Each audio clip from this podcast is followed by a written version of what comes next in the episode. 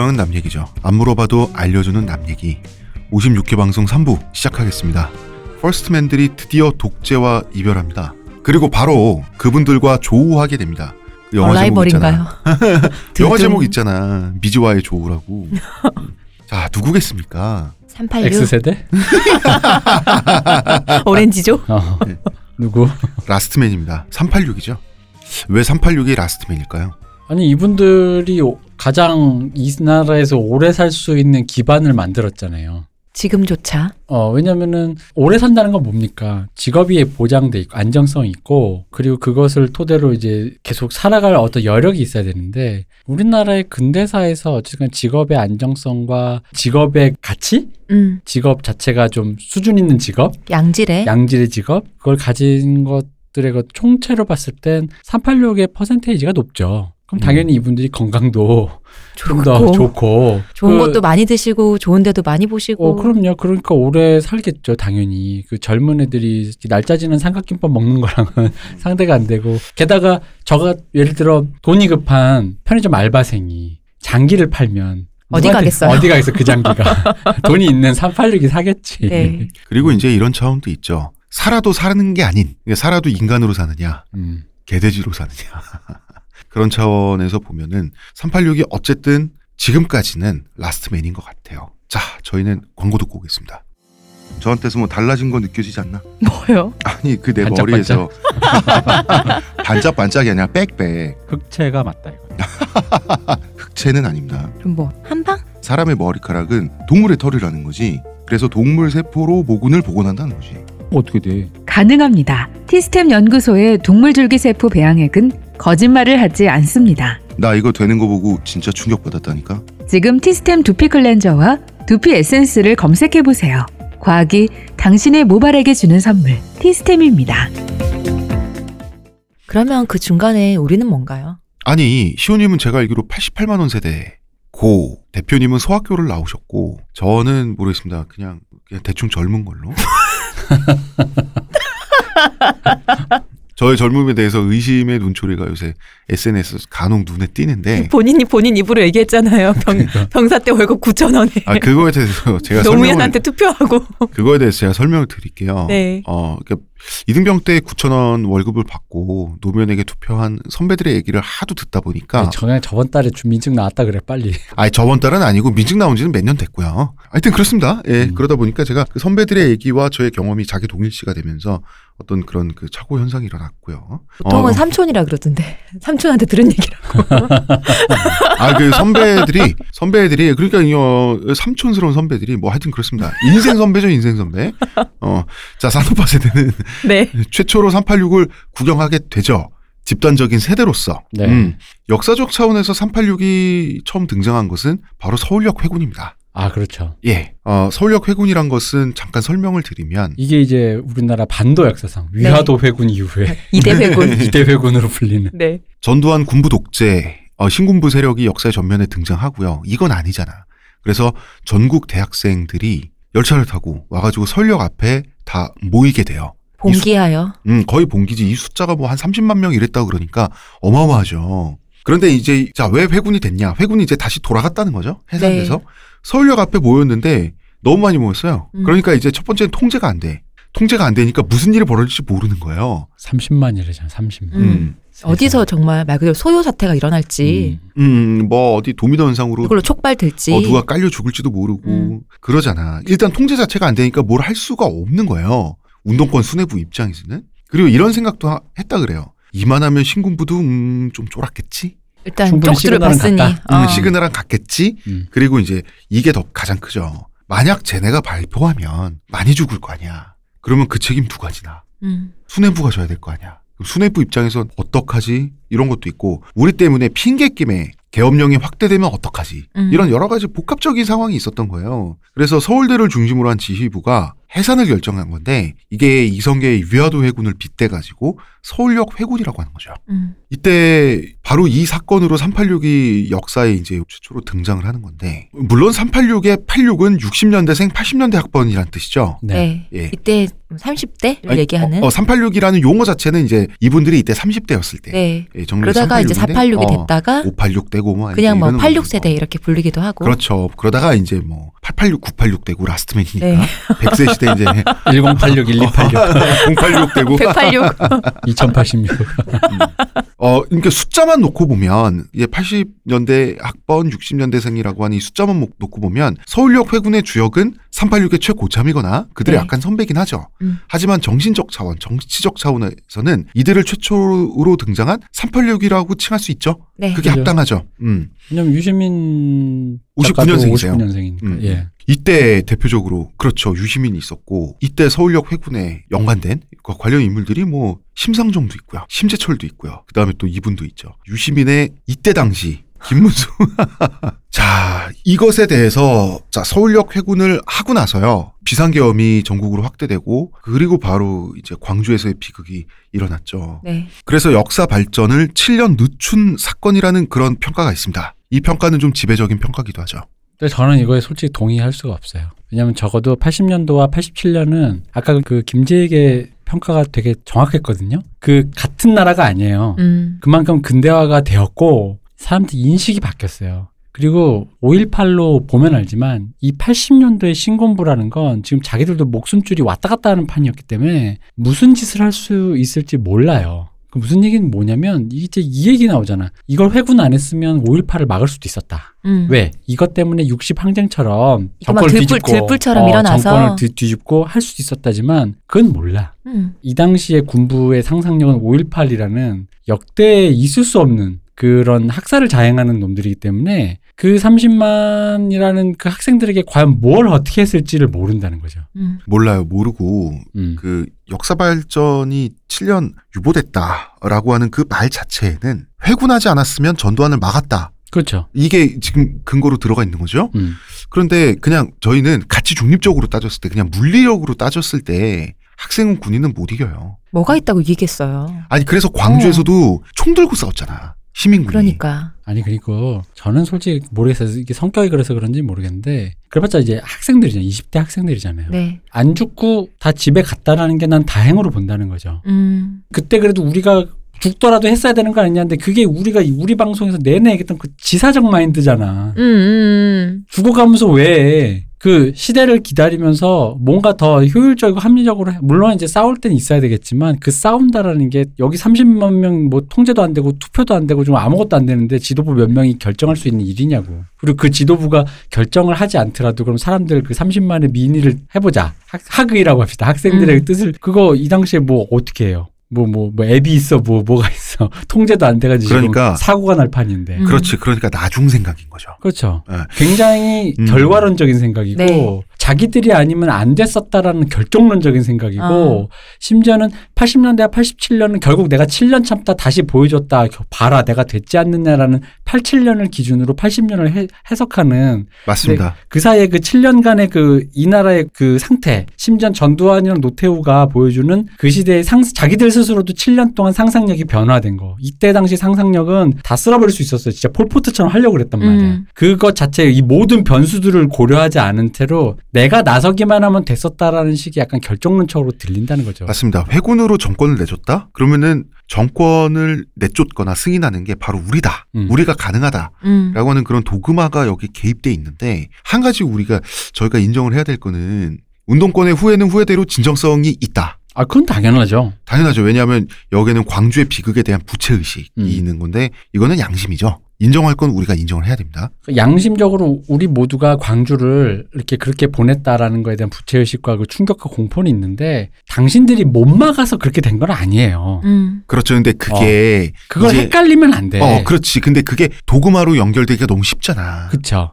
아니, 왜냐면 이게 왜 그러냐면 이 지사적인 마인드가 여기에 우리가 눈이 주의던 유신 지사적 마인드 들어가 있는 이유가 뭐냐면은 그래서 유명한 논쟁이 뭐냐면 유시민이 과연 어느 파였냐라는 것 가지고도 애들이 싸워요. 음. 그러니까 해산파냐 강경파냐. 아, 그때. 근데 이제 왜 이 얘기를 하겠어? 해산파였다면 유시민에게 쫄보라는 걸 씌우고 싶은 어. 거지. 역사의 죄를 진 거고. 어.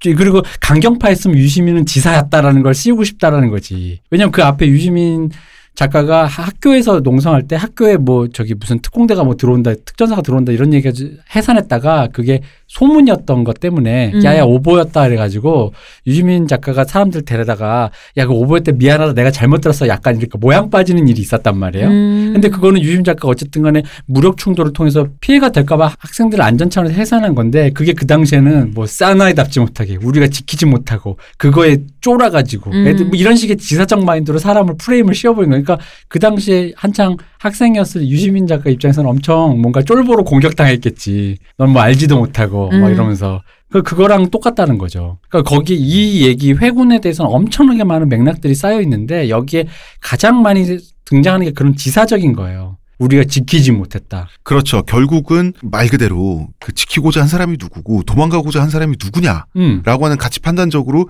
이게 양분돼서 접근을 한다는 거지. 그래, 나중에. 그, 래서 결국 그 얘기 꺼낸 사람 누구야? 복학생층 강경한 그걸 원했어. 음. 그럼 결국 니네 쪽 아니었어. 니네 쪽에서 누구 하면서 학벌도 나눠. 음. 서울대 니- 니네 쪽 아니냐 이러면서. 아 그게 뭐가 중요해? 하- 다 중요한 건 그 며칠 뒤 불과 2, 3일 뒤에 일어난 5.18에서 봤던 그 비극을 여러분들이 안 당하고 어쨌든 간에 목숨을 건졌다는 것이고 그 목숨을 건졌는데 그 사람들이 나중에 이 사회의 자양분이 됐다는 거잖아요. 그렇게 봐야지. 그거를 뭐 지키고 안 지키고 칼을 들고 나서서 뭐 켄신처럼 뭘 하지 못했어. 아뭔 소리야. 아니, 칼이 없는데 어떻게? 아니 그래 뭐 앞에 그래 한 30만이니까 10만 명이 총알바지 해가지고 무기 탈취해가지고 할 수도 있었겠지. 우리나라는 다 군대 갔 여기 복학생들 있는데 군대 갔다 온 사람 너만 군대 갔다 와서 할 수는 있었어 분명히 음. 하려면 했겠지. 근데 그 사이에서 죽어가는 그 엄청난 희생에 그랬을 때 만약에 87년에 그렇게 안 하고 87년 의외로 평화적이었잖아요. 네. 80년대에 그렇게 했다? 그럼 그 이후에 7년이 과연 87년이나 90년대의 경제 호황까지 연결됐었을까? 음. 그럼 그 이후에 정권 탈취는 했다고 치셔도 근데 그것도 모르는 거라는 거지. 그러니까 모르는 인생을 거지. 모르는 거기 때문에. 네. 어, 그러니까 너무 이 사안을 그렇게 볼 필요는 없고 온건하게 좀 봐야 된다는 거죠. 그 당시에 이 사람들 학생이었고 그 사람들 차원에서는 통제가 안 되는 것들에 대해서 평화롭게 진행하려고 했고 2, 3일 뒤에 벌어졌던 5.18이라든가 그 이후에 벌어졌던 모든 일들 이들도 관심법을 할 수가 없기 때문에 음. 알 수는 없다라는 거죠. 그러니까 그렇습니다. 회군은 가치 판단할 게 아니다. 할 게 아니다. 어, 그냥 할 수 있었다. 가치 판단을 하는 순간 도구마의 위험이 있다. 그럼요. 음. 할만했다. 그러니까 이래도 됐고 저래도 됐고 그 일은 몰라. 회군 안 했고 진짜 했을 때 뭐 더 좋은 일이 생겼을 수도 있었겠지만 그건 모른다. 그냥 회군했다라고 그냥 같이 중립적으로 드라이하게 접근해야 된다는 거죠. 음. 자, 이제 우리는 지금의 시스템을 만든 지금 우리는 60에 살고 있죠. 제6공화국. 네. 어, 제6공화국이 87년 60항쟁을 통해서 6.29 선언을 거쳐서 개헌된 네. 바로 이 결과, 이 시스템 속에서 우리가 살고 있습니다. 그러면은 그 전까지 7년 동안 운동권 내부에서는 무슨 일이 있었냐는 거죠. 자, 대강은 정리를 할 수밖에 없습니다. 대강은. 어쩔 수가 없어요. 아 그럼 우리 이제 운, 뭐 이거 운동권사 뭐 뭐 그런 거 나오나요? 아, 아, 최대한 정리를 간단하게 해봤습니다. 민족 네. 민주 민족자죠. 어, 죄송합니다. 그 얘기 나옵니다. 자, 전두환 신군부 세력이 너무 깡패였죠. 네. 그렇기 때문에 정말 운동권 세력 입장에서는 저 사람 악마란 말이에요. 진짜 생양아치였잖아요. 어, 진짜 악마야. 그러니까 저 악마가 너무 미울 수밖에 없어요. 그리고 저 악마가 지배하는 이 세상도 세상 미워라고 하는 상태가 되기는 너무 쉬웠어요. 그리고 이거는 우리가 이해를 해야 돼요. 당연한 거고. 저런 사람이 대통령인 우리나라 그리고 그런 전두환을 그냥 내버려두는 미국 뭐 다 좋을 이유는 없어요. 그러니까 한국 사회는 지금 어둠에 휩싸여 있는데 어, 그 빨리 구호로 해야죠. 어둠에 잠깐만. 휩싸. 어둠에 휩싸인 반도의 땅. 자, 어둠에 휩싸인 반도의 땅에 반도의 남반부죠. 남한의 네. 대안으로 사회주의 민족 자강에 성공한 것으로 보이는. 것으로 보이는 민족- 북한. 민족 자강이란 민족 단어도 자강. 참. 어, 어쨌든 그리고 다른 한편으로는 마르크스 사회주의 혁명이 성공한 소련 두 체제가 등장을 하게 되는 겁니다. 음. 소비에트 공화국. 그렇죠. 그러니까 어둠에 휩싸인 남한 땅의 안티테제로 한쪽은 북한, 한쪽은 소련이 등장하는 거예요. 여기서 NL과 PD가 갈라지게 되는 겁니다. 정말 거칠게 나누는 그런 거 진짜 거칠게 나눈 겁니다. 민중은 말이죠. 중간에 뭐 CA도 있고 그래요. 예, 예. 거칠게 나눈 겁니다. 네네. 자율학습인가? 아, 그렇게 몰라요. 이 세계관 안에서 민중은 독재에 신음하고 외세에 수탈당합니다. 깨어있는 지식인인 자기들, 대학생들과 이 대학생들이 지식인들, 지식인들. 이 지식인들이 각성시켜 줘야 될 민중으로 세계관이 양분되게 되는 거죠. 음. 암흑만 있었을까요? 우리나라에? 지금 이 7년 동안 경제적으로 세계 최대의 중산층이 형성되는 과정이거든요. 네. 이 7년이 수탈하는 외사가 어딨죠? 수탈? 음. 그거, 일본에서 꽂은 차관 같은 거 얘기하는 거잖아. 어, 아, 그런데 그 수탈을 당하려면 신음을 하고 있어야 되는데 음. 지금 중산층이 막 형성되면서 통장에 차곡차곡 돈 쌓이고 집 사고 차 사고. 이 얘기를 풀어야 돼요. 저희는 어쩔 수 없이.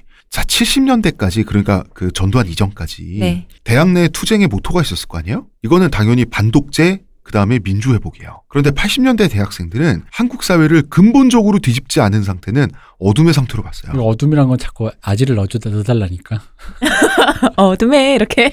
어둠의 상태로 봤다는 거죠. 악에 사로잡혀 있는 거지. 사우론에 여기에 종속 이론이란 곳이 있습니다. 자, 우리나라 경제는 외채, 외자 이런 형태로 외국 자본에 종속되어 있는 반식민지 형태다. 어, 거기에 검은 머리 외국인도 있고요.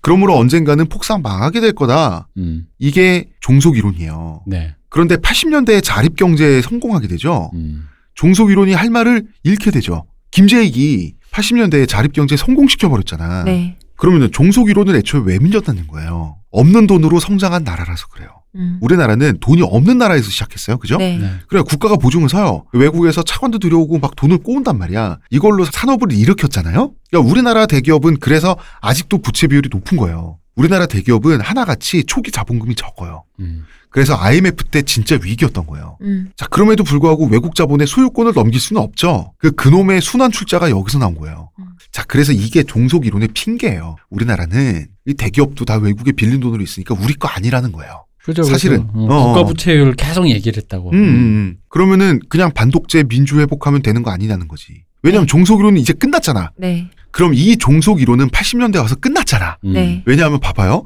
우리 건 사실상 하나도 없는 거야. 이게 종속 이론이에요. 그래서 망할 거야 했는데. 음, 했는데 중산층이 형성되고 있어요. 음. 실제 한국인들이 잘 살고 있어 빠른 속도로. 그럼 종속 이론은 폐기되는 게 맞죠. 네. 그럼 그럼- 이- 이게 이런 식인 거예요. 아들이 대학 서울에 대학을 갔어. 가서 아버지 가끔 방학만 내려서 아버지 그래봤자 이런 식으로 해봤자 우리는 결국 망하게 될. 거야. 어. 근데 그 다음 겨울방에 왔더니 야 우리 집 이사했다 명패랑 박자 이런 이상한데 아버지 차 샀다. 어 이- 이렇게 된 거예요. 그렇게 된 거예요. 그러면 이제 남은 거는 반독재, 민주 회복만 하면 되는 거 아니냐는 거지. 음. 이제 남은 거는 이제 경제 문제는 됐잖아. 여기서부터 운동권의 문제가 시작하는 겁니다. 군부 독재라는 거학이 존재할 때 투쟁이 필요하죠. 네. 투쟁이 필요하니까 조직이 생겨나죠. 즉 권, 소위 말하는 권. 어. 권. 음, 운동권 할 때 그 권이 생겨나죠. 여기까진 당연하죠. 근데 만약에 거학이 사라졌어요? 그러면은 다시 역순으로 가잖아. 투쟁할 필요도 없어지고 권도 필요가 없어지지. 좋은 그러니까 세상에서 다들 잘 삽시다 음, 하면 사이좋게 되는데. 빠이빠이 하면 되지. 음. 그런데 현실은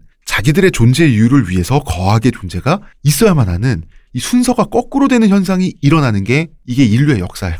음. 우리 왜 째째한 가족의 탄생에서 시스템 얘기했었잖아. 네. 이제 시스템이 굴러간다니까 필요에 의해서 시스템을 만들어 놓으면 시스템을 굴리기 위해서 사람들이 노력해야 돼. 음. 물론 80년대 독재 세력은 전두환 거학으로 존재했죠. 네. 그런데 문제는 독재 시기의 사회적 성과에 대해서도 독재 세력과 동일시해 버리는 거예요. 음. 이거를 자세히 저희가 풀어 한번 볼게요. 자, 박정희는 개인적 야심을 위해서 쿠데타를 일으켰죠.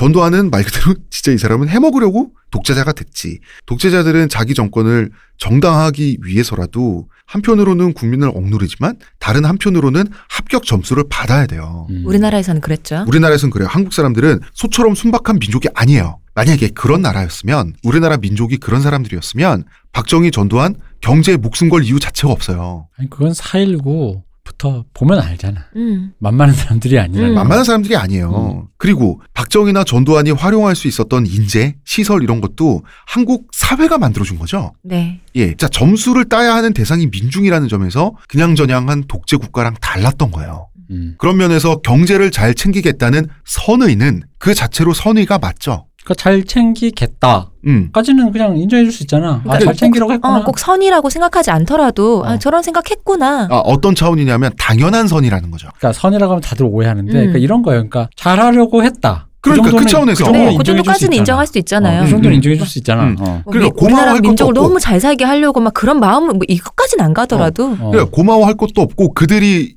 해먹어서 다행이라고 할 필요조차 없어요. 오히려 근본을 따지면 민중의 힘이 끌어낸 아니냐는 것은 거죠. 그렇죠. 민중의 힘이잖아. 네. 음. 그렇죠? 그러면은 당연히 존재하는 당연한 선의를 그냥 받아들이면 되고 그 결과가 있을 거 아니에요. 그게 자산이든 적폐든 유산이잖아. 그죠? 네. 이 유산으로 받아들이면 그만인데 우리는 지금까지 뭐 보수나 진보나 한 시절의 정책을 그때 지도자하고 동일시하는 오류를 범해왔죠. 봐봐 식민지 겪은 나라들 보면 독립한 이후에 그 왜 제국주의 침략자들이 남기고 한 공장 철도 같은 거 있잖아요. 이거 파괴합니까?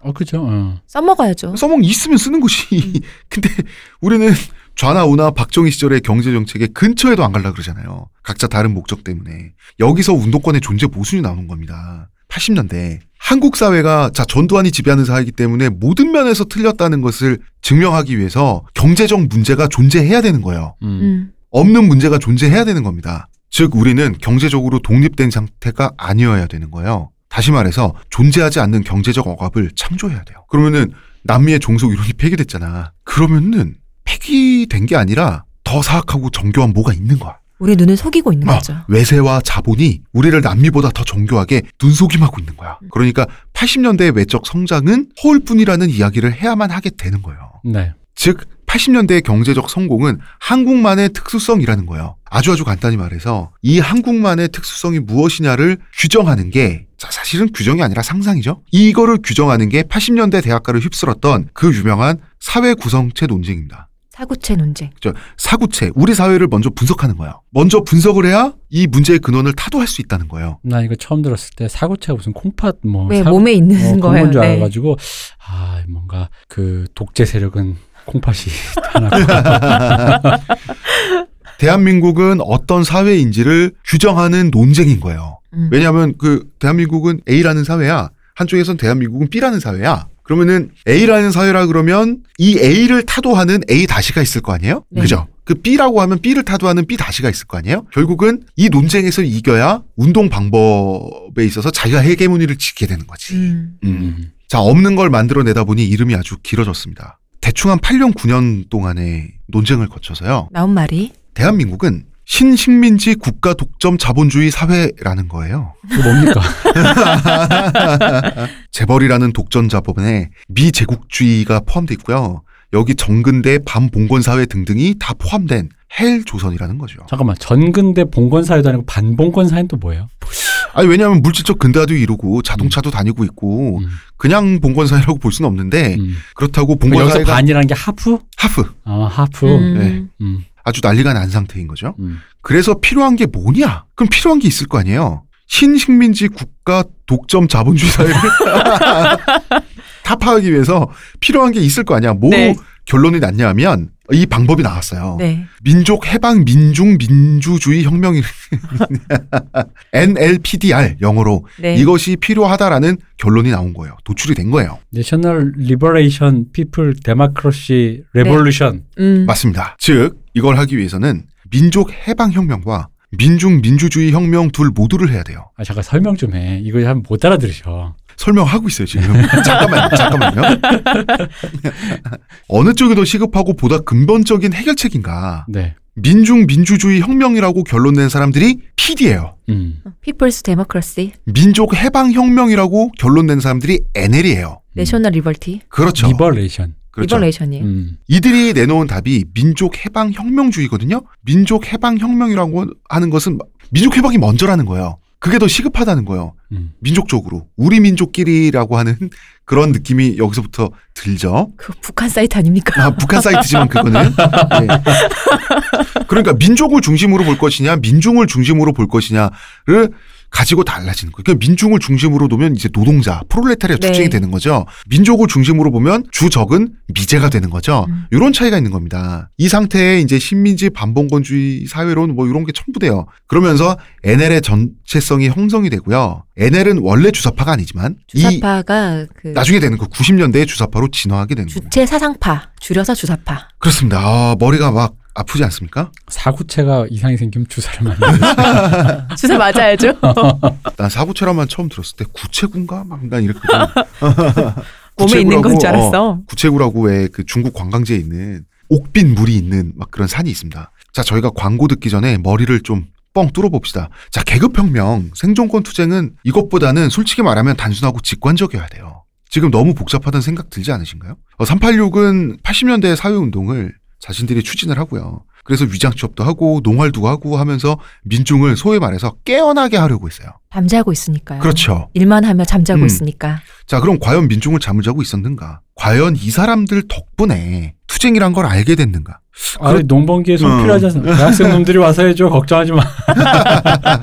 공짜 용역이었을 뿐. 이거 농을 갔다 오면 약간 그런 생각 들어요. 예. 내가 지금 뭐라고 왔나? 음, 음. 운동권 밖에서 80년대에 운동을 했던 사람들의 네. 이유를 한번 들어보자는 거예요. 운동권이 노동운동. 아닌, 그러니까 학생들의 운동권이 아닌. 운동권이 아닌. 그렇죠. 노동운동의 입장은 뭔지 아십니까? 여기서 노동은 생산직이죠. 블루칼라. 네. 네. 음. 수출 역군, 산업 전사라는 훈장 필요 없다. 음. 노고에 대한 실질적 보상을 내놔라. 자, 분배를 제대로 해라. 제대로 해라. 육체 노동자인 우리도 중산층 되어야 쓰겠다는 거예요. 음. 그러면 학생들이 도움을 줬다고는 하지만 이게 시대적 욕구의 반영이 아닌가요? 이건 너무 기본적인 인간의 욕망 아닌가요? 네. 예. 그 이 기본적인 인간의 욕망에 따라서 노동 운동을 한다. 어 굉장히 건전하면서 당연하지 않냐는 거죠. 아, 그러니까 왜 문제냐면 이 기본적인 인간의 욕망을 어떻게 구현할지 재구성할지 모르는데 거기에 언어와 방식을 제공한 게 운동권의 어떤 그건 맞는데 네. 그렇다고 해서. 이 운동권이 가끔 이제 오도하는 게 저희가 이제 짚어는 게 뭐냐면 이러다가 그 욕망마저 우리가 가르쳐줬다라는 어. 느낌으로 얘기를 하기 때문이에요. 맞아요. 아무것도 모르고 그냥 일만 정말. 어, 일만 하고 어. 이렇게 그냥 주는 거 먹고 살았는데 그렇게 될 게 아니야. 아 그거 보니까 듣고 보니까 그렇네요. 라고 깨우쳐줬다. 어, 라는 것처럼 이 어. 오해를 한다고. 맞습니다. 음. 그리고 농민 운동은 뭡니까? 우리나라가 옛날부터 주력이 벼농사죠. 1차 산업국가였으니까요. 그런데 벼농사만으로는 이제 80년대가 시작이 되면 더 이상 도시 생활자들의 소득을 농민들이 따라갈 수 없게 됐어요, 이때. 그렇죠. 근데 우리나라가 2차 산업 성공한 게 농업을 희생시키면서 공업이 컸잖아요. 네. 그런데 이런 결과가 와버리니까 이제 농민들은 어떤 말을 이젠 권리 행사를 하겠다. 즉 자신들도 국가의 소유주라는 사고가 기저에 있는 거죠. 음. 그래서 전두환 정권은 말이죠. 농민들을 거스르지 않기 위해서 쩔쩔맸습니다. 왜냐하면 이건 굉장히 합당한 요구 아닌가요? 네. 근데 이 시기 운동권이 농민들을 깨우치기 위해서 농화를 가잖아. 아 글쎄 그냥 용역이었다. 음, 농화에 가서 뭐 하는지 아십니까? 이런 친구들이 있었어요. 농화에 가서 이제 저녁에 끝나면 같이 막걸리 한 잔씩 하잖아. 네. 마을 어르신들한테 앉아보세요 하고 사구채 가르치는 거야. 그 몸속이 어디냐면요. 이러다가 그 이장님들한테 많이 쫓겨났다 그러고요. 그 다음에 우리나라는 외세에 핍박을 받고 수탈을 당하고 있으니까 이 기업의 차원에서는 외국 자본이 우리나라를 침탈하고 있죠. 네. 농업의 차원에서는 외국 농산물이 우리나라를 침탈하고 있어요. 음. 그 중에 그 벼에 대척점에 있는 게 뭡니까? 밀이지. 그래서 밀가루 이때 다 수입이니까 네. 밀가루 음식을 농활 가서는 우리 양심상 먹지 말자. 이러면서 그런 얘기를 자랑스럽게 국수 해. 안 먹어. 어. 근데 옆에서 이장님? 근데 옆에서 이장님이 라면 먹으면서 야 너네 다음 내년부터 오지 마라 이렇게 되는 거지. 아, 왜냐면은 이게 이제 어쨌든 간에 우루과이 라운드 이후로 농산물이라든가 FTA라든가 이제 이 무역자유 협정을 맺으면서 농산물 농업 자체 위기에 처하는 건 맞아요. 음. 근데 이제 그거에는 이제 기본적으로 이분들이 깨어있도 않고 그, 그거 다 떠나서 음. 기본적으로 우리나라가 벼 중심으로 너무 그 편파적으로 이렇게 농업이 네. 재편돼 있다라는 게 문제라는 거죠. 거기에 플러스 그 당시에 이제 정부 입장에서는 요즘은 좀 바뀌었는데 식량을 작업할 수 있는 국가가 비율을 높이는 게 지금 전 세계적인 뭐 국가들의 트렌드라고 네. 하더라고요. 근데 이제 이 당시엔 그런 게 아니었거든요. 돈 있으면 우리에게 필요한 거는 갖다 쓰면 되고 음. 그러면서 자유 좀 더 효율적으로 나가자는 효율 중심으로 설계했는데 그게 옳다 그러다 이 얘기를 하려는 게 아니라 그러니까 그런 식의 관점을 좀 이렇게 세세하게 들고 파야 되는데 뭐 농사는 어디에 좀 치우쳐 있고 앞으로는 이렇게 이게 아니라 우루과이 농산물 협정됐을 때 농민들 입장에서는 약간 좀 하늘이 무너지는 기분이었을 테니까 음. 운동권 입장에서는 그거를 그 이런 분석적으로 들어가는 게 아니라 거보십시오. 결국 이렇게 되었습니다. 우리가 뭘 했어요? 어, 우리, 어, 그런 식으로 되니까 이 방금 말한 앞에 그 분석적인 논의가 그 뒤로 계속 더 delay가 됐어요. 음. 그러면 안 됐거든. 그때 우리가 그럼 놓친 건 뭐냐부터 더 들어갔어야 되는데 아쉽게도 이제 그게 그렇게 된 거죠. 그러니까 노무현 대통령이 그 FTA 할 때 그 했던 유명한 말이 그거잖아요. 아니 우루과이 라운드 때부터 이미 얘기했던 건데 그럼 그 동안에도 경쟁력을 못 길렀는데 뭐 했냐라는 음. 말을 했단 말이에요. 음. 굉장히 그 농민 그쪽 네. 사람들한테. 근데 그 말은 어쩌면 바, 그러니까 진실의 일면은 있는 거거든요. 노무현 대통령. 그러니까 난 그 말이 옳다라고는 생각은 안 하지만 진실의 일면이 있다. 저도 그렇게 생각은 해요. 근데 네. 이제 그 부분들을 방금 이제 우리 이제 홍 작가님이 계속 얘기하신 것처럼 우리 편, 네 편, 태제와 안티태제로만 보다 보니까 이게 그냥 방금의 노무현의 이 워딩도 어떻게 느껴지냐면 그 노회찬 씨가 했던 것처럼 좌측 깜빡이 우측으로 갔네. 저럴 줄 음. 알았네. 제도권이었어. 노무현 뭐, 뭐 무슨 뭐 진보인 척 하더니 그러니까 이래 가지고 우리 편 내 편 가려면 이 얘기는 영원히 답이 없는 거지. 답이 없어요. 영원한 편행선. 그래서 편행선. 좌측 깜빡이 키고 우회전했다라는 노회찬의 수사는 정말 기가 막히지만 음. 그 기가 막힌 수사를 하, 는그 태도 있죠. 네. 그것도 네 편 우리 편이에요. 그렇죠. 음. 아니 근데 편은 됐고 난 당신이 누디 편인지 상관없고 그래서 어떻게 할 건데가 사실 제일 중요한 거거든요. 근데 이제 그런 부분에서 어떻게 할 건데가 특히나 이 당시에 이 학생들이 운동하고 농하라고 했던 이 당시엔 실종이 됐죠. 일단 우리 실종이 편으로 끌어들이게 하기 위한 뭐랄까 이걸 뭘 포섭? 포섭이죠. 음, 이걸 하기 위한 방법론만 개발하려고 했죠. 아, 그리고- 도구로서. 그리고 연대를 해야지 개몽을 하려고 하니까 맞아요. 이렇게 되는 거예요. 그래서 개몽하려고 하면 하다가 쫓겨나던가 음. 아니면 조용히 노동 착취만 당하고 그냥 돌아오던가 그둘 중에 하나라고 농아. 그러니까 거기가 노동자치다. 그, 그 뭐야 그 대도 않는 국수랑 그 왜냐면 그 사람 한 사람 한 사람 쓰면 얼마야 돈이. 음. 근데 젊은 애들 와서 해주고 그냥 국수랑 밥 대충 해주잖아. 그러면 아뭐뭐 고향의 맛 이러면서 잘 먹어 애들이. 또 젊어가지고 아무거나 줘도 막 먹으니까. 된장에 고추만 찍어 어. 아니, 그래서- 얼마 남는 장사야. 어 그래서 쓸데없는 말 안 하고 일만 열심히 하고 오잖아요. 그럼 뭐 어르신들은 좋아했다고 합니다. 내가 되게 사악한 게 내가 대학생 때 분명히 이 얘기를 했거든요. 나보고 못했다는 거야. 농민들이 얼마나 순박한데 뭔 순박해. 이것도 얼마 이거 이것도 알로 보는 생각이야. 맞아. 어. 어, 아니, 야, 그게 아니라 내가 가서, 나, 왜냐면 나는 분명히 우리 방송 청취자는 알 거야. 나는 특히 몸 써서 힘 쓰는 거 되게 예민해요. 몸이 약하기 때문에 에너지가 별로 없다고. 그러니까 내가 갔을 때 이건 굉장히 하드한 노동인데 거기에 왜 대가가 내가 왜? 라는 느낌이 좀 있는 거야. 아니 거머리에 대가가- 물려가며 대표님 대가 전혀 없지. 대가 이거- 전혀 없어. 이거 먹자고? 왜? 우리가 매일 먹는 밥이 얼마나 귀중한지 알게 되잖아요. 아니, 그리고 게다가 그 농민들 뭐할때 그분들이 무슨 진짜 70년대 무슨 빈농이 아니에요.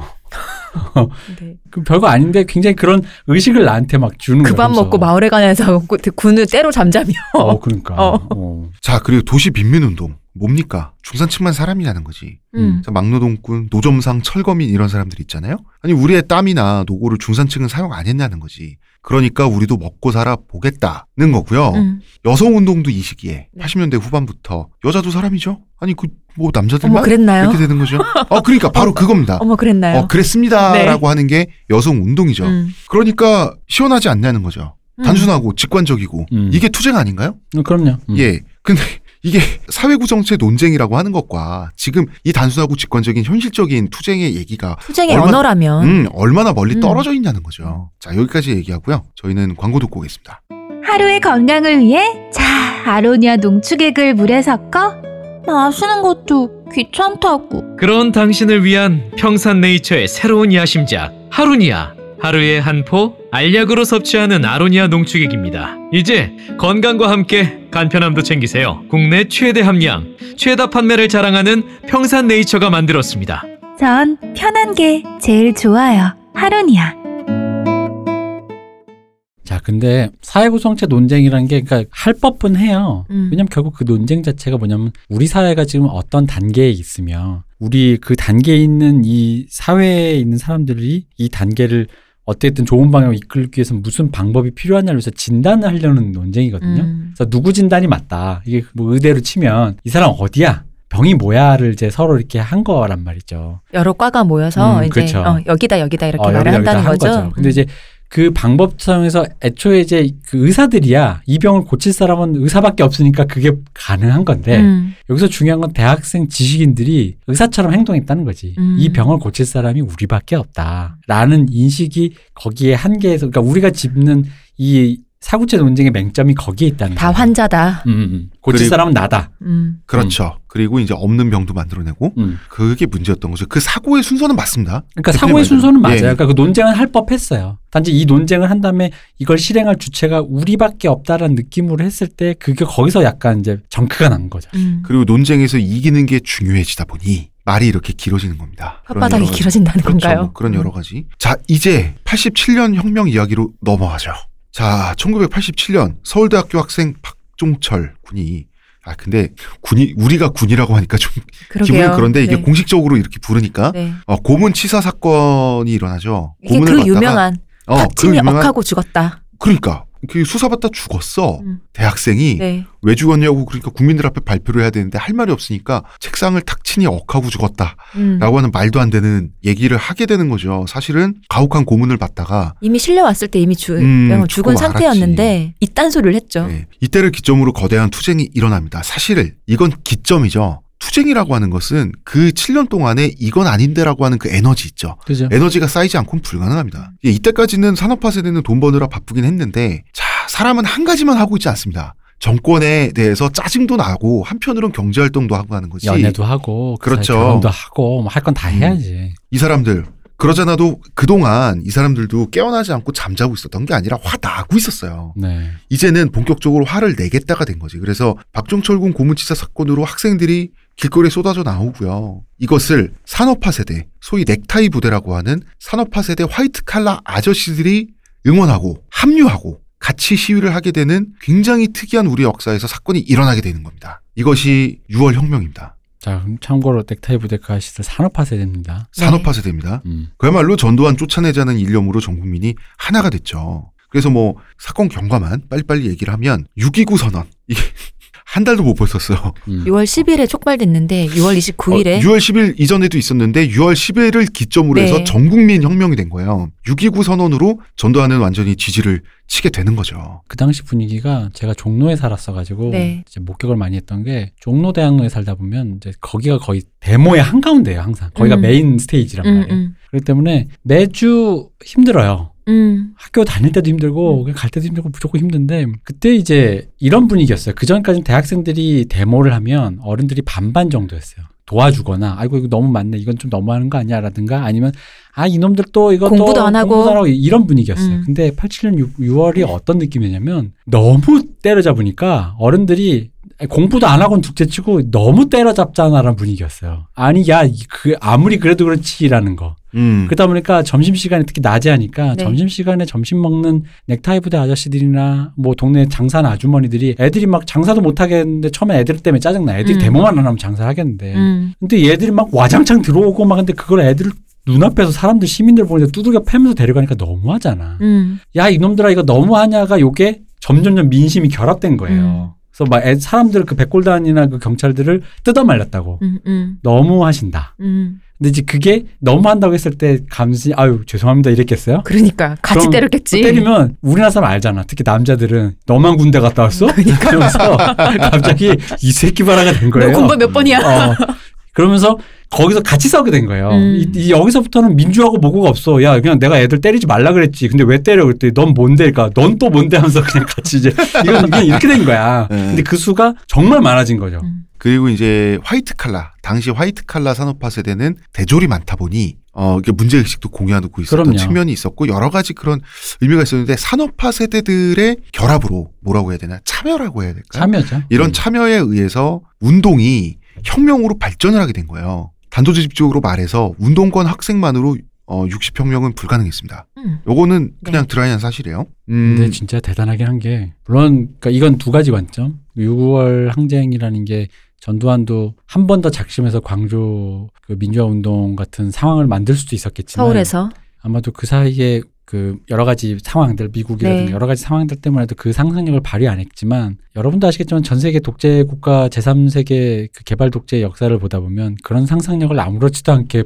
그냥 현실로 옮기시는 분도 많다 보니까 뭐 요새도 뭐 어 그러니까 전두환이 그런 측면도 있고 네. 아, 아, 그거는 제가 정확히 말씀 좀 드려야 될게 음. 밑에 전두환 밑에 있는 신군부 세력 있죠. 네. 장성들, 장성들이 거부했습니다. 음. 전두환 명령을. 사실은 전두환은 무력 진압을 계획했고요. 어, 명령을 내려, 내린 상태였었어요. 그런데 군인들마저 말을 안 들어주니 전두환은 더 이상 할 수 있는 게 없었던 거죠. 그리고 거기에 이제 저희 산업화 세대 그 일반 시민들의 참여. 근데 그 일반 시민들의 참여가 일단 사람들이 눈앞에서 이렇게 일단 이 박종철이라는 증거가 있고 네. 사람들이 그- 눈앞에서 어떻게 뭔가 썰려 나간다라는 것 자체가 이한열 열사도 있었고. 그렇죠. 그런 것들 때문에 이 사람들이 그 일반 진짜 진짜 이 장삼이사 시민들이 음. 참가했다라는 거 이 두 가지가 굉장히 맞물려 버린 거죠. 아, 심지어 그냥 일반 주부까지 그냥 합류를 해버리고요. 그때 뭐 여고생들도 같이 예, 뭐 막 그냥- 도와주고. 네. 그냥 뭐 한마디로 이제 전 국민이 다 했지. 음. 전국 10개 도시에서 대도시에서 그냥 도시마다 난리가 났어요. 먼저 이 얘기를 할게요. 산업화 세대와 386의 연대로 달성된 민주화입니다. 네. 음. 87년 민주화라고 네. 하는 것은 그러니까 386 혼자서 한 게 아니라는 점은 분명한 냉정한 사실이다. 이 얘기를 꼭 드리고 싶고 여기 그 말한 거 있잖아요. 사람들이 안심했다. 혹은 겁을 안 냈다라고 하는 것은 어 여기에는 학생들과 어른들의 약간의 세계관 차이에서 벌어진 그런 현상도 있습니다. 네. 이 성과 악으로 우리나라 사회를 양분했던 운동권하고는 다르게요. 산업화 세대 어른들은 전경, 그러니까 경찰들 말이죠. 응원해줬어요. 왜냐하면 정경도 국민이다. 맞는 말이죠. 그렇기 때문에 그 백골단 애들을 때려가면서 말린 거예요. 음. 자기 다 애라고 생각하니까. 음. 어, 그 심리가 있었던 거예요. 내가 범접할 수 없는 순사님이 아니라 놈 새끼라는 거라는 거지.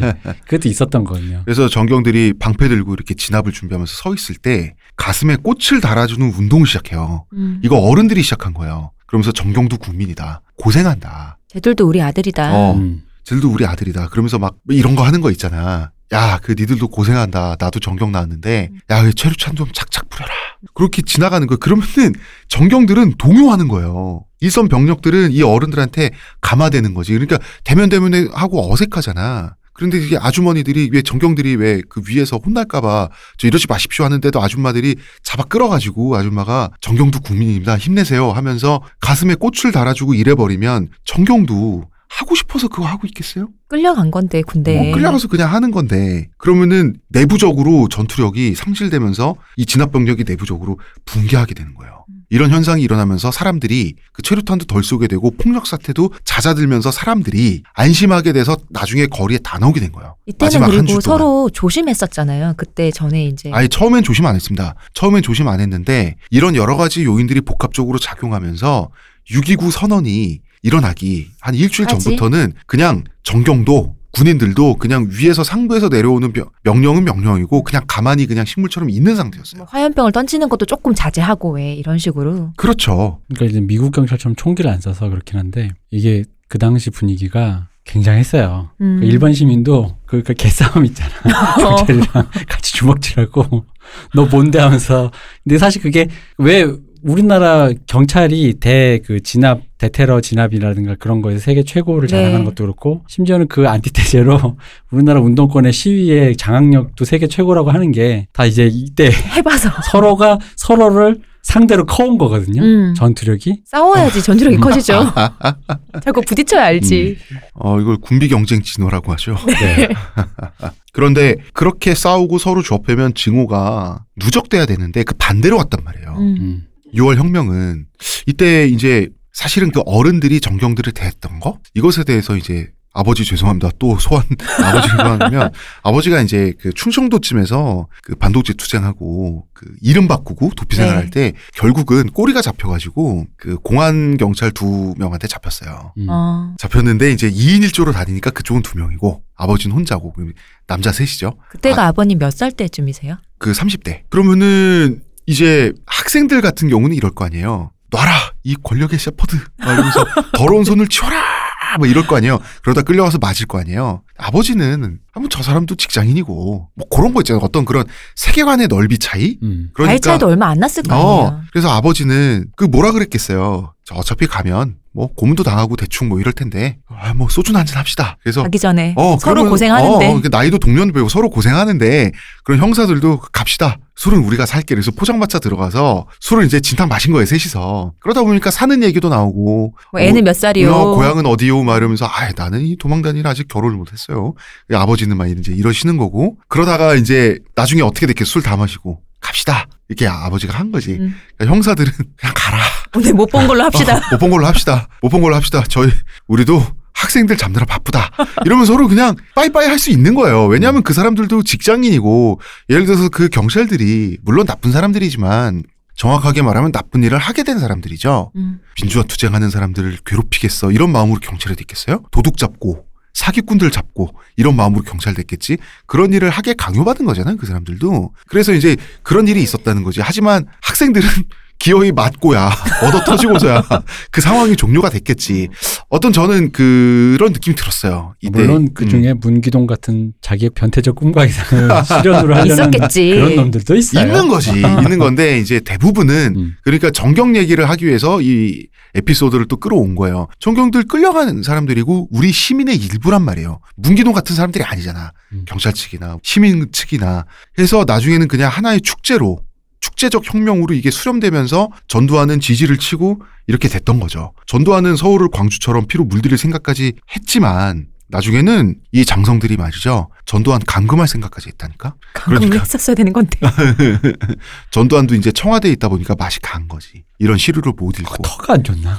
그죠. 들어가면 뭐가 사람이 어, 좀 이상해져. 어. 음, 이랬습니다. 그런데 저는 87년 혁명을 지금까지 주류적으로 이야기되어지는 맥락이 아니라 좀 다른 맥락에서 볼 수도 있다고 생각해요. 깨어있는 이 지성을 갖고 있는 운동권 학생들이 시작했다기보다는 어떤 맥락에서는요, 화이트 칼라와 블루 칼라의 연정이라고 할 수도 있다. 음. 이건 저의 좀 다소 주관적인 생각인데, 그리고 저는 주관적인 저의 생각에 따라서 이 편이 보다 본질적이라고 말하고 싶어요. 6월 혁명이 스- 성공한 직후에 7월부터 그동안 생산 현장에서 억눌려 있던 육체 노동자들 있죠. 네. 이 블루 칼라, 칼라 노동자의 대투쟁이 시작됩니다. 노조가 하루에 수십 개씩 생겨났어요. 음. 자, 넥타이 부대가 그 학생들과 연합해서 그 6월 혁명 말하는 겁니다. 네. 노동쟁의가 가능한 상황을 만들어 줬죠. 음. 그 직후에 블루 칼라가 노조 투쟁을 통해서 사무직 역시 사무직도 노동자잖아. 네. 그럼요. 예. 음. 고용 안정과 노동 권리를 누릴 수 있는 상황을 만들어 줬다고 볼 수 있어요. 넥타이도 노동자니까.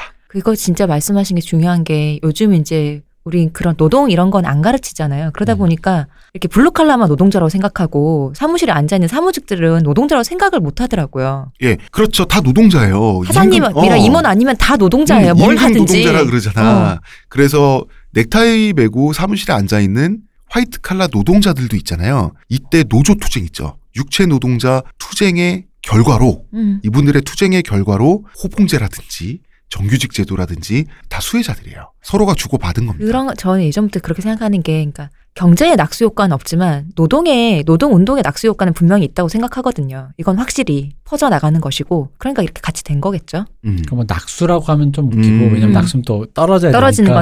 거니까. 어, 낙수라기보다 이제 이게 어떤 그러니까 카테고리 범주에 그걸 어디까지 포함시키느냐의 문제일 거예요. 낙수라고 표현하면은 또 약간의 그 위계가 생겨버리니까. 그런가? 어. 어, 연계. 음. 어. 자, 이 국민들도 말이죠. 노동자 대투쟁에 아무도 불법이라고 안 했어요. 6월 혁명 이후에 사람들 굉장히 관대해졌습니다. 그러니까 정권도 감히 탄압을 할 수가 없는 분위기 속에서 노동권이 상승하게 되는 거예요. 이분들이 이때 만들어 놓은 노동권 굉장히 지금 우리 사회에 중요하죠. 중요한데 문제도 있습니다. 이거는 다음 주에 할 거예요. 이 얘기는. 자, 이 얘기 나오고 싶어요. 남성 노동자들이 여공들도 사람 대접 만들어 줬다는 식의 남녀 차별적 프레임이 있어요. 근데 요거에 대해서는 저희가 한마디 짚고 넘어갈게요. 이런 사고 방식은 민중의 계급 투쟁의 본질을 이해하지 못하는 거죠. 단순하고 직관적인 거예요. 투쟁이라고 하는 것은 자 봐요. 여공들이야 10대 중반에 일 시작하죠. 20대 중반 되면 결혼하죠. 왜냐하면 이때쯤에 남동생 대학 보내거든. 음. 음. 그 다음에 결혼한단 말이야. 반면에 남성 노동자한테 현장은 평생 직장일 가능성이 높죠. 그러니까 인간은 자기에게 보다 중요한 일에 더 많은 열정을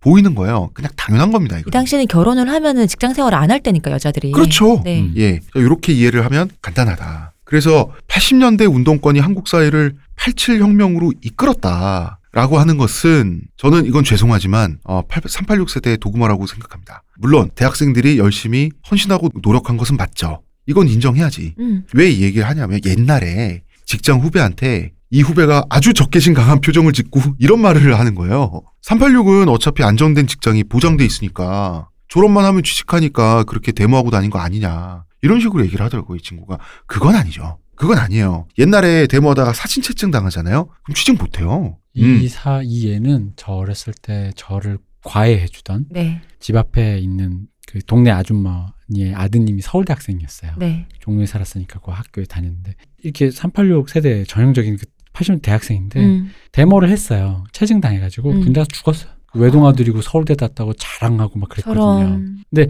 그런 비보가 많았어요. 음. 뭐, 뭐 이제 일, 일설에 의하면 뭐 이제 그런 거, 저도 이제 군대 가서 들었던 얘기는 뭐 그때는 뭐 운동권이라고 하면 저기 지뢰밭에 나무 해오라고. 보낸다고 어, 뭐 그런 얘기도 있었는데 괴롭힘 당해서 죽지. 어, 보통. 그런 식으로 네. 그러니까 그 사람들은 그 사람들대로 치열하게 뭐 뒷배가 있으니까 그건 아니라는 거지. 음. 그리고 시위 현장에서 죽을 수도 있고요. 자, 봐봐요. 이 논리가 그러니까 이게 참 뭐랄까 이게 세상이 다 밉다 보니까 젊은 세대들이 좀 이런 식으로 위약적으로 생각을 하는데 아닌 건 아닌 거라는 거지. 생각해 보세요. 어 데모해도 취직할 수 있어서 데모했다. 그 말은 당구 치고면서 놀아도 취직할 수 있다는 얘기예요. 음. 굳이 데모를 한 건 이 사람들의 정의감이에요. 그죠. 정의감이고 헌신이에요. 지금의 기득권 이- 지금 386 기득권이니까 지금의 기득권에 대한 반감은 이해하지만 옛날에 이 사람들이 목숨을 걸고 보여줬던 진정성마저 폄하한다는 것은 이건 이것대로 인간의 예의 대한 얘기가 몹시 아니죠. 채증 얘기하면은 그 배우분들 중에서 그런 분 많잖아요. 한창 강성 데모 하다가 채증되고 해서 길이 막혀서 배우로 그냥 전향하신 음. 안내상 씨 같이. 아. 어 그렇죠. 그런 분들 있죠. 네. 예. 안내상 씨 유명한 일화 있잖아요. 배우 좋다 배우. 뭐 이렇게 뒷배 없어도 그냥 일을 하는 거니까 음. 그런 식으로 빠진 분들 몇 분 있는 걸로 알거든요. 그런. 음. 음. 그러나 자 87년 혁명 통해서 산, 자 산업화 세대와 민주화 세대 네. 소위 말하는 민주화 세대 누가 누구에게 도움을 주었는지를 정말 죄송하지만 비정하게 계산을 하면 수혜자는 386입니다. 그때 힘은 들었던 건 맞지만 음, 수혜자는 결과적으로 386입니다. 386은 386의 8은 80년대 학번이란 뜻이죠. 바로 대학생, 특히 4년제 대학생들을 뜻하죠. 음. 이때 강의실이 텅텅 빌 정도로 시위를 경험한 바로 이 대학생들. 이들은 산업화 세대가 일으킨 노동자 대투쟁에 의해서 졸업 후 바로 이 노동자 대투쟁의 결과로서 만들어진 안정된 직장에 취직을 하게 된 겁니다. 보다 노동권이 보장된 환경에서. 그리고 IMF 이후 직장에서 갈려나간 사람들은 산업화 세대입니다. 386은 안전했어요. 그리고 IMF 이후 소위 말하는 말은 좋아 노동 유연화 음. 마음대로 자르고요. 뭐 이럴 수 있습니다. 비정규직도 뽑을 수 우리 있고요. 홍준표 후보가 음. 얘기했잖아요. 쉽게 해고하면 음. 너무 잘 될 것이다. 바로 이 노동 유연화에 의해서 허덕대는 사람들은 70년대 생부터예요. 정확히 얘기하면 한 70대 중반. 음. 예, 중딱 중반부터요. 중반부터. 음. 비정규직의 서러움, 고용 불안정, 그리고 어느 직장에 들어가든 아랫사람으로서 막 열정페이 당하고 이 가혹한 노동 착취를 드디어 당하기 시작한 세대가 한 대충 한 74년생, 75년생 그렇습니까? 그. 정도죠. 한 76부터는 대체로 확실해지죠. 7576 그 근처부터 이제 IMF 이후에 이제 고용 유연화의 그 칼을 맞죠. 지금 386이 누리는 안락한, 물론 안락하다 그러면 당사자들은 그렇지 않다고 하겠지만 이 안락함은 상대적인 거예요. 그잖아요. 그 그쵸. 윗세대와 아랫세대의 현실을 봐봐요, 지금. 이 안락한 경제적 지위를 생각해 보면, 자, 80년대의 고졸 노동자와 대학생들, 산업화 세대와 민주화 세대 중에 과연 누가 누구에게 도움을 주었는가. 산업화 세대가 지금의 민주화 세대에게 지금 이 자리를 만들어 줬습니다. 자, 386이 잘못됐다는 게 아니에요. 그러나 정의를 한 계층, 민주화라고 하는 정의를 한 세대가 오롯이 담지할 수는 없어요. 자, 비정하게 예를 들어서 좀 죄송하긴 한데, 그리고 이 386 세대 분들이 작년 말에 촛불 집회에서 많이 수고를 하셨어요. 어, 이 분들의 인터뷰 나온 영상들을 제가 다 봤습니다. 다 봤는데 굉장히 대동소이한 부분이 있어요. 뭐냐면 이분들은 굉장히 이제 허탈해서 나오신 거예요. 아, 우리가 그때 80년대죠. 그때 그렇게 노력했으면 이제 다 된 줄 알았다 이거죠. 그런데 이제 와서 다시 이 꼴을 보니 이게 다 뭐냐는 이런 허탈한 입장을 말씀을 해주시는데 그 허탈감도 진정성도 다 존중해 드릴 수 있어요. 근데 그러다 보니까 51%의 틀딱과 네. 뭣도 모르는 어린 놈 새끼들이 세상을 이렇게 망쳤다가 되는 거죠. 그렇죠. 이렇게 말하는데 이 인터뷰는 반대급부로 그 우리가 틀딱이라고 하는 그 소위 박사모 분들 음. 이분들도 똑같은 이런 말을 했어요. 인터뷰에서. 음. 그런데 조명이 안 되는 거예요. 음. 틀딱 기준에서는 이제 우리가 어쨌든 열심히 살았는데 어. 아랫놈은 우리가, 다 아래가 우리가 반공해서 어, 386은 위아래고 먹고 살게 만들어 줬더니가 된 음. 거고. 그런데 그렇죠. 우리가 그때 그렇게 노력했으면 그 민주화 음. 죄송한 말씀이지만 여러분 세대만 한 게 아니고 386 세대만 한 게 아니고 모두가 있어요. 80년대 민주화는.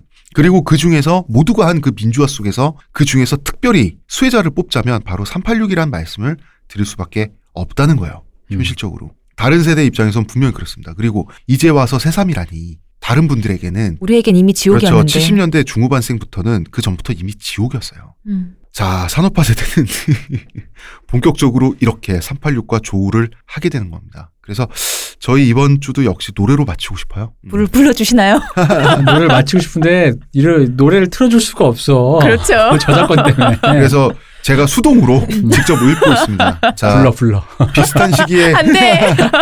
비슷한 시기에 출연한 두 노래를 비교해 보겠습니다. 하나는 최초인의 노래고요. 하나는 최후인의 노래입니다. 네. 1991년 자, 87년 혁명 바로 4년 후죠. 1991년 발표된 조용필의 꿈. 어, 결과적으로 보면 First Man으로 대변되는 한국 남성의 역사는 이촌향도의 역사죠. 네. 결과적으로 도시에 와서 실패한 서사 아닌가요? 그뭐 실패할 수도 있고 성공할 수도 있는데. 결과적으로 어쨌든 도시에서는 힘들었던 역사. 어, 그죠. 역경의 역사죠. 어, 음. 그리고 고향에 원래 있었던 전통 커뮤니티, 뭐 품앗이하고 이런 커뮤니티 음. 말입니다. 단오 같이 하고 이런 건 해체된 역사죠. 어, 그리고 대부분의 현재 이 산업화 세대 노인들은 지금은 빈곤하죠. 많은 분들이. 많은 분들이 빈곤합니다. 네. 어, 1절만 읽겠습니다. 화려한 도시를 그리며 찾아왔네. 그곳은 춥고도 험한 곳.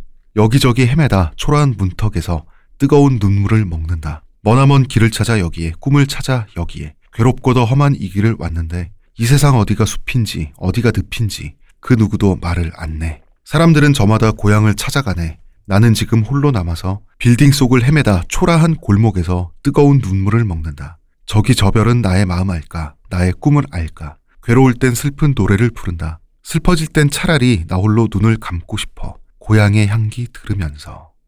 이 조용필의 꿈이 담겨진 이 앨범이 네. 기가 막힌 앨범이에요. 버릴 곡이 없는. 명반이죠. 거 버릴 곡이 없고 사운드가 다 외국에서 한 건데 사, 이때 당시에 이 사운드 엄청나고 뭐 특히 그, 그 당시에 trendy한 네. 외국에서도 정말 최첨단의 장르 같은 것들이 다 녹아 있어요. 어. 이건 뭐 저의 생각이지만 심지어는 이후에 한 91년 이후에 한 2000년대 초반이나 돼야 우리나라에서 주목받기 시작한 시부야 K류의 사운드도 담겨 있어요. 음. 어, 굉장한 앨범이니까 한 번만 들어보시면 전체 앨범을. 어, 근데 가사만 들어보니까 되게 옛 노래 같다. 노래 굉장히 세련돼가지고 어. 가사만 읊어서 이렇게 듣기 힘든데. 저는 이게 예술의 힘인 것 같아요. 미래를 미리 내다보게 만드는 거 있죠. 네. 예술의 힘인데 이때는 91년이잖아요. 네. 이때쯤 되면 치열한 산업화 세대 내부 경쟁이 서서히 끝나가고 있죠. 그죠. 그리고 이제 고향을 떠나서 도시에 와서 고생 고생대로 하고 인간성도 타락했는데 그 결과를 결국 보상받지 못하는 사람들이 음. 생겨나는 시기고요. 음. 그리고 경제적으로 실패하지 않았을지라도 내적 공허는 있을 거잖아. 그러니까 이때가 음. 91년 이부 리그가 왜 이- 아까 왜 말씀하셨잖아요. 왜 아직 중산층 안 된 사람도 될 거라는 희망이 있었잖아요. 음. 그걸 이부 리그라고 보면 이때 이제 슬슬 느낌이 왔거든요. 어 이부 리그라는 건 없구나. 어. 일부에서 탈락하면 이대로 그냥 주저앉아야 되는구나. 그때 못 들어갔으면 끝이었구나. 라는 게 서서히 올 때거든. 네. 음, 그래서 지금 보면은 산업화 세대 몰락의 전조를 보는 것 같고요. 실제 전조를 예술가들이 읽었다고 생각할 수밖에 없어요. 아직은 전성시대지만. 음. 음. 그런 음. 기분이 있었어요. 거기다 여, 우리 그 세대들이 왜 젊은 세대 부러워하면서 질투하고 니들은 좋게서 니들 하고 싶은 대로 한다라는 게 왜 그렇게 생각하냐면 91년 이제 생각해 보시면 서태지 나와요. 음. 그럼 서태지는 젊은 애들만 열광했잖아요. 네. 어른들이 보기에 이제 아, 이부 리그가 없다고 누락되신 분들이 보기에 이제 시대가 바뀐 거야. 시대가 바뀌었고 나이를 공감해주지 않을 뿐더러 나랑은 전혀 다른 언어와 세계관을 쓰는 애들이 출연한 걸 목격하는 거예요. 그건 중간- 뭐냐면 나는 아직 안정권에 못 들어왔는데 음, 음. 세계가 새로운 세계가 출현해 전환되면 버렸어. 난 끝난 거잖아. 어. 그 공포는 있을 수 있죠. 이 가운데 낀 공포가 이 기성세대에게 발현되던 시기인 거죠. 음. 그리고 이 1년 후에 1992년 운동권에서 아주 유명한 민중가요가 발표됩니다. 제목은 민중의 노래. 제목부터 민중의 노래야. 어, 구호를 먼저 시작하고 부르는 게 이 노래 매력입니다. 네. 구호가 어둠에 찬 반도의 땅, 몰아쳐라 민중이여. 자, 가사를 읽어보겠습니다. 어둠에 찬 반도의 땅, 피에 젖은 싸움터에 민중의 해방 위해 너와 나 한 목숨 바쳐 노동자도 농민들도 빼앗긴 자 그 누구도 투쟁의 전선으로 나서라 깃발 힘차게 독재 정권의 저 폭력에 맞서 외세의 수탈에 맞서 역사의 다짐 속에 외치나니 해방이여 보아라 힘차게 진군하는 신새벽에 승리의 깃발 춤춘다 몰아쳐라 민중이여 아, 그게 딱 느낌이 와. 약간 시대착오적이야. 92년인데 지금 독재 정권의 저 폭력에 맞서자니. 음. 그러니까 녹태우가 그런 출신인 건 맞는데. 어, 맞는데. 그건 알겠는데. 어, 자 어찌나 한해 서려 있는지 현실과 좀 동떨어진 느낌이죠. 그죠. 그 어떤 느낌의 동떨어짐이냐면 지금 책임을 사악한 사회에 돌리고 있어요. 지금 단어들이 다 이런 거예요. 어둠, 해방, 외세, 수탈 그리고 무엇보다 민중에게 몰아쳐라, 몰아치라고 지도하고 있죠. 몰아칩시다가 아니고. 음, 몰아쳐라 민중이요. 그래서 우리가 초반부에 말했잖아요. 이것이 과연 민중사관인가 아니면 목민사관인가 음. 그런 차원에서 이것이 1년의 격차를 두고 동시대에 당대에 나온 두 노래가 너무나 성격이 다르죠. 하나는 대중가요고요. 하나는 민중가요였습니다. 사실 둘 다 대중가요입니다. 대중 민중이 그렇죠. 어디 있고 맞아. 이 대중가요 민중가요 나누는 순간 힙합의 real fake 논쟁과 함께 음. 상업성에 영합하는 음. 대중에 영합하는 데 영합이란 거 없어 내 좋은 거 하다 보는데 그게 대중의 기호에 맞으면 히트하는 거고 대중이 전혀 선호하지 않는 기호인데 그걸 하면 그냥 아방가르드한 사람이 되는 거예요. 저는 바로 대표님이 방금 지적한 바로 그 말 있죠. 네 그 말에 이 민중사관의 핵심적인 어떤 오류가 들어가 있다고요. 그렇습니다. 자, 대중가요라는 말이 있고 민중가요라는 말이 있어요. 음. 대중과 민중의 지금 그레이드가 나눠져 있지 않나요? 그럼요. 어, 그거 저는 좀 불편하거든요. 대중 앞에 늘 따라다니는 그 수사가 있잖아요. 우매한. 그 민중은 뭔가 좀 가치 있는 그러나 대중과 민중이 아니, 이- 약간 둘다 어, 이런 느낌이야. 대중은 민중은 그나마 내가 계도할 가치가 있고 음. 대중은 가치도 없어. 개돼지론. 개돼지야. 개돼지론. 어, 이미 부르주아의 그거에 젖어가지고 조용필의 저 부르주아적 노래나 들으면서 흥청망청. 주는 거나 받아먹는. 어, 그러다 보니까 대중적이란 말과 민중적이란 말에 가치 판단이 들어가잖아. 그렇죠. 음. 대중 이코르 민중이고 그냥 국민이고 우리라고. 특정 장르 그냥 선호된 장르예요. 민중 가요라고 그러니까 어째 장르명으로 불러드린다면 선호된 장르지. 음. 그게 무슨 저기 미- 듣는 민중이 따로 있고 대중이 어디 따로 있습니까? 언어적으로 보면? 그렇죠. 어. 그래서 이제 민중 가요 씬이라고 할 수는 있겠지. 그죠. 아니 뭐 그러니까 그, 쪽. 그걸 듣는 씬이 있을 수 있죠. 음. 예를 들어 댄스 음악 젊은 애들이 좀 더 많이 듣죠. 그거는 옛날 젊은이도 마찬가지예요. 옛날 젊은 지금은 늙은이가 대신 맞아. 옛날 젊은이들도 댄스 음악을 들으셨어요. 맞아요. 그 예를 들어 박중훈 씨 같은 분이 80년대 한창 영화 할 때 그 당시 왜 철수와 미미 여- 청춘 스케치 보면 나이트 가서 신디 로퍼 노래 들었어요. 그 당시 댄스 음악 들었어요. 마돈나. 그, 어, 아니 무슨 무슨 소리야? 대중과 민중이 어디 있어요? 이 이것만큼 폭력적인 구분법이 어디 있습니까? 말도 안 되는 얘기죠. 그래서 우리의 언어는 우리가 계속하는 말이 이거지 않습니까? 우리의 언어는 굉장히 가치 판단적이다. 어, 음. 맞아요.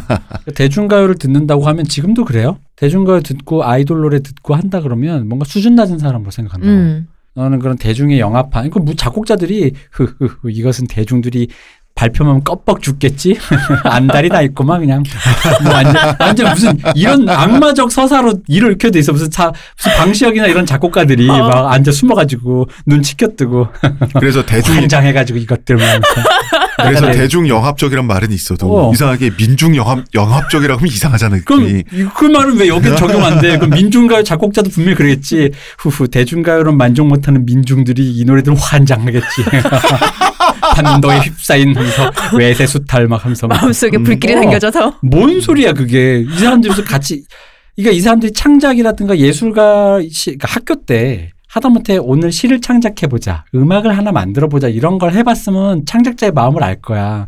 창작할 때 그런 생각이 안 들어요. 그냥 내가 좋아하는 걸 해보고 싶거든. 어. 그게 다야. 그게 다라고 생각해요. 어, 그리고 그 중에 이제 그럴 수 있지. 아, 이게 좀 더 대중들이 좋아하니까 이걸 해볼까라는 생각인데 그걸 하면서도, 하, 내가 어쩔 수 없이 대중들이 좋아하는 천박한 거 던져주겠다가 아니라 그 사람들도 그거 하면서 공부해요. 대중들 도대체 뭘 좋아하는 걸까? 맞아. 어, 공부하면서 아 이런 거구나라고 생각을 하지 무슨 걔들이 무슨 뭐 꺼내기만 하면 모듈처럼 꺼내기만 하면 이건 뭐 A를 A를 꺼내면 대중들이 환장해 죽고 B를 꺼내면 민중이 환장하고 청와대로 봉기해서 어. 가고 막. C를 꺼내면 뭐 무슨 고급 예술을 소비하는 어떤 그 상위 부르주아 계급이 환장하고 이런 게 어딨나요? 그건 몰라요. 아무도 몰라. 버튼이야 뭐야?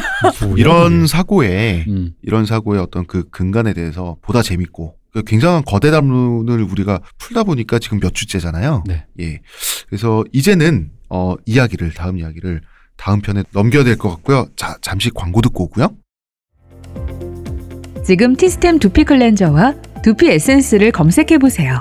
과학이 당신의 모발에게 주는 선물 티스템입니다. 이제 여러분 산업화 세대의 가을입니다. 다음 주에 할지 안 할지 모르겠지만 다음 편에 first man의 몰락 그리고 last man의 전성시대를 이야기하고요. 그게 끝입니다. 단풍이 음. 드는 건가요? 단풍이 지는 건가요? 지금 단풍 들어있어요. 가을이라니까. 음. 이제 지는 건가요? 아 이제 집니다. 산업화 세대 완전히 몰락하고요.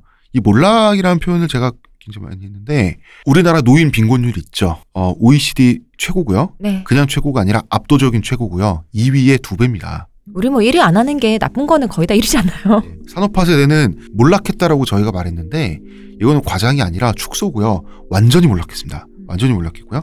어쨌든 그 얘기를 저희가 하게 됐고요. 그 다음에 우리가 현재 헬조선이라고 부르는 이 지금 이 사회 말이죠. 헬조선이 출범한 이야기까지. 자 이제 여러분 딱 한 주분만 남았습니다. 아 여기까지 하죠. 그렇죠. 이렇게 그- 속삭이셔요? 아 그러게 내가 목소리가 좀 지쳤나봐. 자 의문의 그녀 시온님, 감사합니다. 문화평론가 이동규 대표님. 감사합니다. 감사합니다. 저는 작가 홍대선이었습니다.